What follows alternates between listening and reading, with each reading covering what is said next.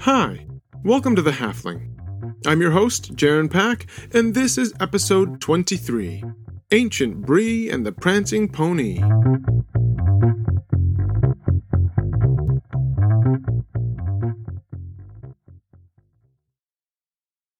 Okay, so far in our mini-series, we talked about the tone and people groups of Bree. Last time, we dug into how men and hobbits lived in Bree together, and how the entire dynamic of the town was much more upbeat than it's depicted in Peter Jackson's trilogy. We've also focused pretty heavily on the single town of Bree itself. But is that all there is to the ramshackle collection of homes and the little area of land surrounding the village? Why, no, it isn't. So let's investigate. As far as the official geographic area is concerned, usually Bree is brought up as a single town, and it's definitely the primary part of the area that comes into the story. But Bree is actually the chief town in an area called the Bree Land, so there's more than just the town itself. The Bree Land is a small stretch of rural country that includes Bree and three other towns, all scattered around or on a summit called Bree Hill. The towns are called Archet, Combe, and Staddle. These four municipalities and the little tracts of land that surround them make up the Bree Land. The area stands out like a sore thumb, or more accurately, I guess a green thumb, in the vast wilderness of wild country that surrounds it. Why? Because Bree stands at a very important crossroads. By the time of The Lord of the Rings, Bree is less busy than it used to be. In its heyday, though, the town was filled with a lot of visitors passing by. Some of these came on the East Road.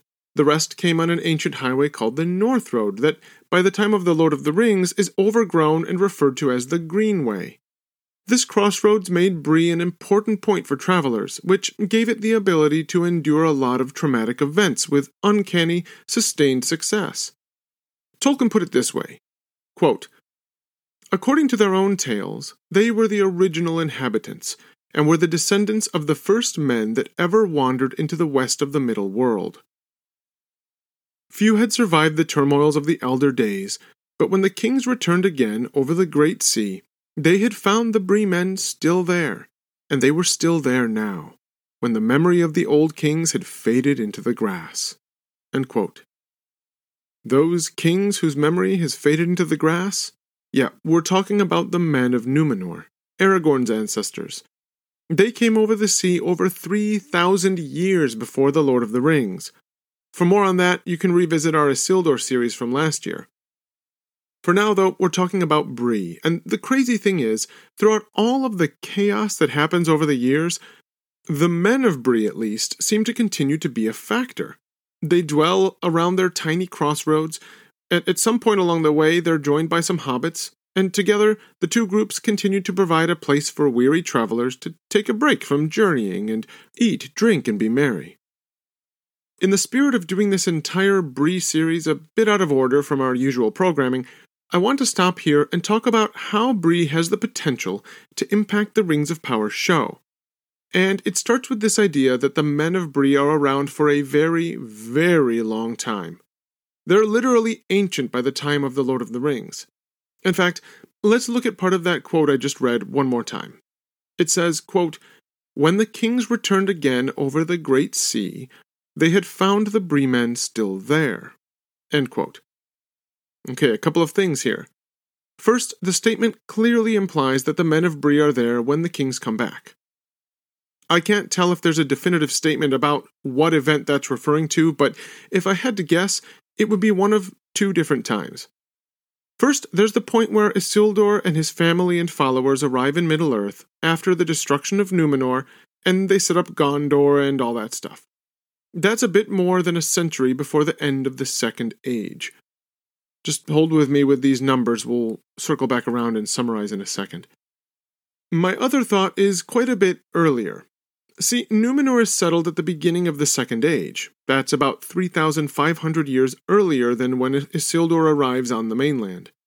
Eventually, though, the Numenoreans start to adventure back out and explore the mainland of Middle Earth again. In the appendix to The Return of the King, it says that 600 years into the Second Age, quote, the first ships of the Numenoreans appear off of the coasts, end quote. If that's when they find the Bree-men still there, then that would mean that they were there when the kings first headed over to the island nation in the first place. The other key wording is the earlier part of the quote that I read, where it points out that while few men survived the turmoils of the elder days, the Bree-men still managed to be some of the few that did so. And if you're wondering what the elder days are, that usually refers to anything that happened in the first age or earlier. So, if you're glazed over with all of this speculation, that's okay. I get it. The point I'm trying to make here is that if the men of Bree are there during the Elder Days, that would mean by the time of the Lord of the Rings, their quaint, independent little community has been in existence for a staggering 6,500 years at the least. On top of that, they're found multiple times by the men of Numenor, who clearly knew they were there because they come back and still find them there. So they're interacting with major players on the main Middle Earth stage and they're just stubbornly continuing to exist over huge amounts of time. Now, to be clear, the text seems to primarily be talking about the men of Bree, for all of this ancient history stuff. The hobbits, where the hobbits come into the picture, is very unclear. Still, the Shire is technically less than 1500 years old during The Lord of the Rings, so the odds that the hobbits living in Bree, which is at least 5000 years older than that, are the oldest settlement of hobbits in the world seems to be more likely to me. There's one more thing about the Rings of Power that I want to talk about here, and it has to do with what they're doing with Harfoots. For those who aren't aware, the showrunners and writers have developed a new proto Hobbit group for the Second Age show that they're putting together, and they call them Harfoots, not Hobbits. For the record, Harfoots are a legitimate group of Hobbit ancestors that Tolkien actually wrote about although nothing is technically known about Harfoots during the time that the show is set. That leaves this gap in knowledge that the show needs to fill, and I think Bree can play a critical role in that process. In the prologue for the Fellowship of the Ring, it says, quote, It is plain indeed that, in spite of later estrangement, hobbits are relatives of ours, far nearer to us than elves or even dwarves. Of old they spoke the languages of men, after their own fashion, and liked and disliked much the same things as men did. But what exactly our relationship is can no longer be discovered. Okay, so there's clearly a connection there, but then it goes on to explain how murky that connection is. And neither group has elvish immortality, so they can't remember the past. Most of the stuff Tolkien wrote was from an elvish perspective, too, which tends to naturally focus on the elves. Men show up once in a while, but not in all that much detail, and hobbits aren't even there at all until the War of the Ring. So it's hard to figure out where to draw inspiration for a second age group of halflings. But the fact that the history doesn't exist doesn't mean hobbits themselves don't exist. In fact, at one point in the prologue, we get the line, quote, The beginning of hobbits lies far back in the elder days that are now lost and forgotten. End quote. It also says that, quote, it is clear that hobbits had, in fact, lived quietly in Middle Earth for many long years before other folk became even aware of them. End quote. What am I trying to say with all of this? Just the simple fact that the hints and riddles of early hobbit history tend to point to halflings that feel a lot more like Bree hobbits than Shire ones. They're in the wild. Their culture is heavily influenced by men, too. If Amazon wants to get early hobbits right, I think they should look at the hobbits of Bree more than those of the Shire. Alright, enough about the Rings of Power show. Let's wrap things up with the Bree-land now. Before my epic off roading into adaptive speculation, we were talking about how Bree is made up of four separate towns. It exists for a really long time, too, with men living there from the get go, and hobbits likely joining them at some point along the way. The Bree-land is at the intersection of two very important highways, too. While all of the four towns of the Bree-land take pride in their collective autonomy, the actual town of Bree itself is clearly the most important one of the bunch. It's in Bree that the two major roads cross. These go right into the town, which isn't surrounded by a wooden wall like we see in the movie.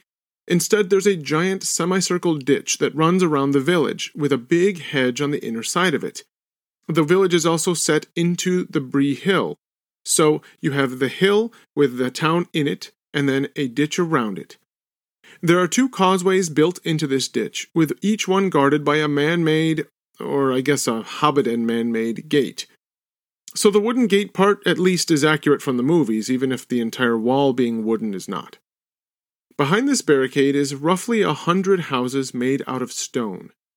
There are a few hobbit holes too, but the little folk mostly live in other areas of the Breeland. Of course, the most important building in the region is the Prancing Pony. For real, it is the most important thing. There's not a lot of town hall stuff, or all we hear about is the Prancing Pony. It's an inn that is at a meeting of ways for travelers in a region that literally exists because of that international traffic that it attracts. This naturally means the inn's owner has a huge reputation in the region. In fact, Barliman Butterbur isn't just a random dude who serves beer and hosts weary travelers. He's widely respected in the Breeland community. He can read, which is a big deal in Middle Earth, and even Gandalf points out that he's a very wise person when Frodo says the opposite later on in the story. Butterbur runs his inn with the help of two furry footed hobbits called Nob and Bob, who are also conspicuously absent from the film version. Thank you, Peter Jackson. In fact, to finish our comparison of the movie to book stories, when Frodo first arrives and tells Barliman Butterbur that he's Mr. Underhill, it immediately jogs Butterbur's busy mind because Gandalf actually has already told him at an earlier date that Frodo would be traveling under that name. It continues in the book that Butterbur ends up having a talk with Frodo after he accidentally puts on the ring and everyone gets upset about it. Oh, which also happens when Frodo is singing a song with everyone and dancing on a table. So, yeah, again, even the bad parts of the story are a lot more upbeat. Anyway, the innkeeper ends up helping Frodo out quite a bit. He gives Frodo a letter from Gandalf that he accidentally forgot to send him earlier. He helps the hobbits find a pony after their own mounts are scared off by the Black Riders, too. He even pays for the beast himself. Butterbur and Aragorn butt heads a bit, but only because, to the innkeeper's mind, Strider is a mysterious stranger that might be luring the hobbits to the dark side. And if anything, Gandalf has trusted Butterbur with this need to help protect Frodo. So Aragorn is very understanding, Butterbur is a little bit more uppity. It isn't until later, when he finds out that Aragorn has become the king of Gondor, that Butterbur changes his mind on Strider's allegiance. As we wrap things up, it's worth noting that Bree isn't just ancient. It definitely goes on thriving after the events of The Lord of the Rings, too. In fact, the story of Frodo disappearing by using the ring and the Black Riders attacking the prancing pony, it's, it's such an aberration from the normal state of peace and quiet that in the Fellowship of the Ring it even says that, quote, by that time, the whole of Bree was buzzing with excitement.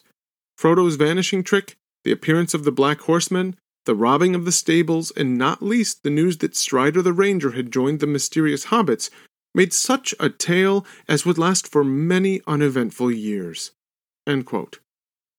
When you think of the happier, more upbeat version of Bree, it's encouraging to know that the inhabitants have such a peaceful time after the War of the Ring that a disappearing hobbit and a few raiding theatrics are the best thing they have to talk about for a long time afterward. The last thing of all that I want to talk about with Bree has to do with pipeweed. Hobbits love to smoke, as we all know well, and the hobbits of the Shire are proud of their pipes and their pipeweed. Even wizards like Gandalf and Saruman get hooked on the potent fumes of the burning plant. But it turns out that the most likely origin of pipeweed isn't the Shire, it's Bree. In the prologue, it says that the original hobbit to discover pipeweed was Old Toby. And it also says, quote, It is said that in his youth he went often to Bree, though he certainly never went further from the Shire than that. It is thus quite possible that he learned of this plant in Bree, where now, at any rate, it grows well on the south slopes of the hill. The Bree hobbits claim to have been the first actual smokers of the pipeweed. They claim, of course, to have done everything before the people of the Shire, whom they refer to as colonists. But in this case, their claim is, I think, likely to be true.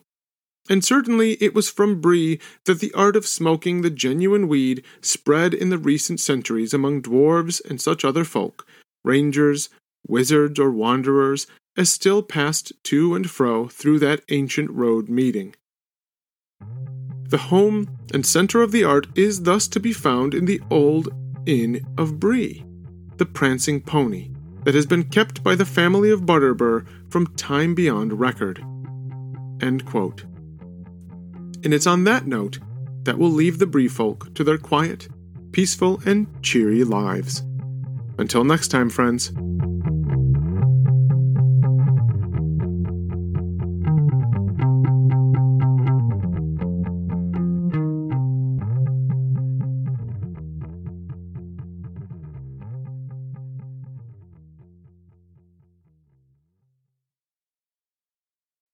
This episode is brought to you by, well, me. And despite the fact that I've memorized whole chunks of Tolkien at this point, it still takes quite a bit of work to pull each of these together. There are also some recurring expenses that come with keeping the show on the air. So, if you're interested in helping, I set up a way to toss a few dollars toward covering costs. Just go to buymeacoffee.com slash the halfling. That's buymeacoffee.com slash the halfling. If you make a donation, thank you very much. And either way, I hope you'll stick around for all the fun. All right, that's it for now. Until next time, friends.